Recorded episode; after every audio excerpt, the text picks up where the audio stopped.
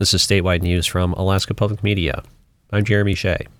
The top elections official in Maine yesterday disqualified Donald Trump from that state's primary ballot due to his role in the January 6, 2021 attack on the U.S. Capitol.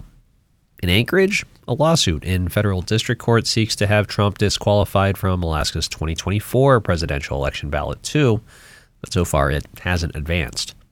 Texas tax attorney John Anthony Castro filed legal challenges in more than two dozen states, including Alaska.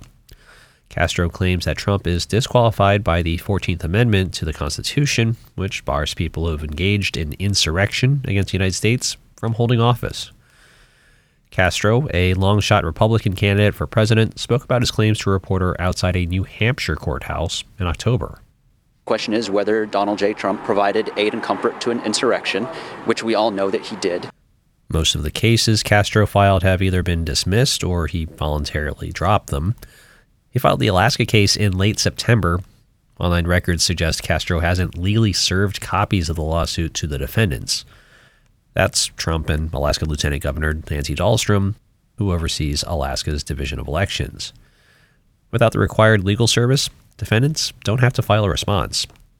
Trump has always maintained he did nothing wrong on January 6, 2021, when a throng of his supporters left his rally at the White House and stormed the U.S. Capitol.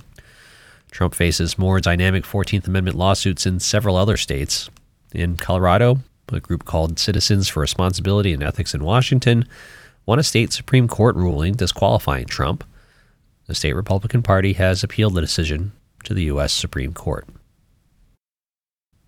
Officials have suspended their active search for a woman who disappeared under ice near the North Fork of Eagle River last weekend. On Saturday, Alaska State Troopers say 45 year old Eagle River resident Amanda Richmond was walking near the North Fork of Eagle River Trail when one of her dogs ran into open water on the river. Officials say Richmond chased after the dog and was trapped under the ice. Neither Richmond nor her dog have been recovered. In coordination with Alaska Dive's Search, Rescue, and Recovery Team, the Anchorage Police Department, and a canine unit, troopers spent days searching for Richmond using drones, helicopters, and sonar equipment.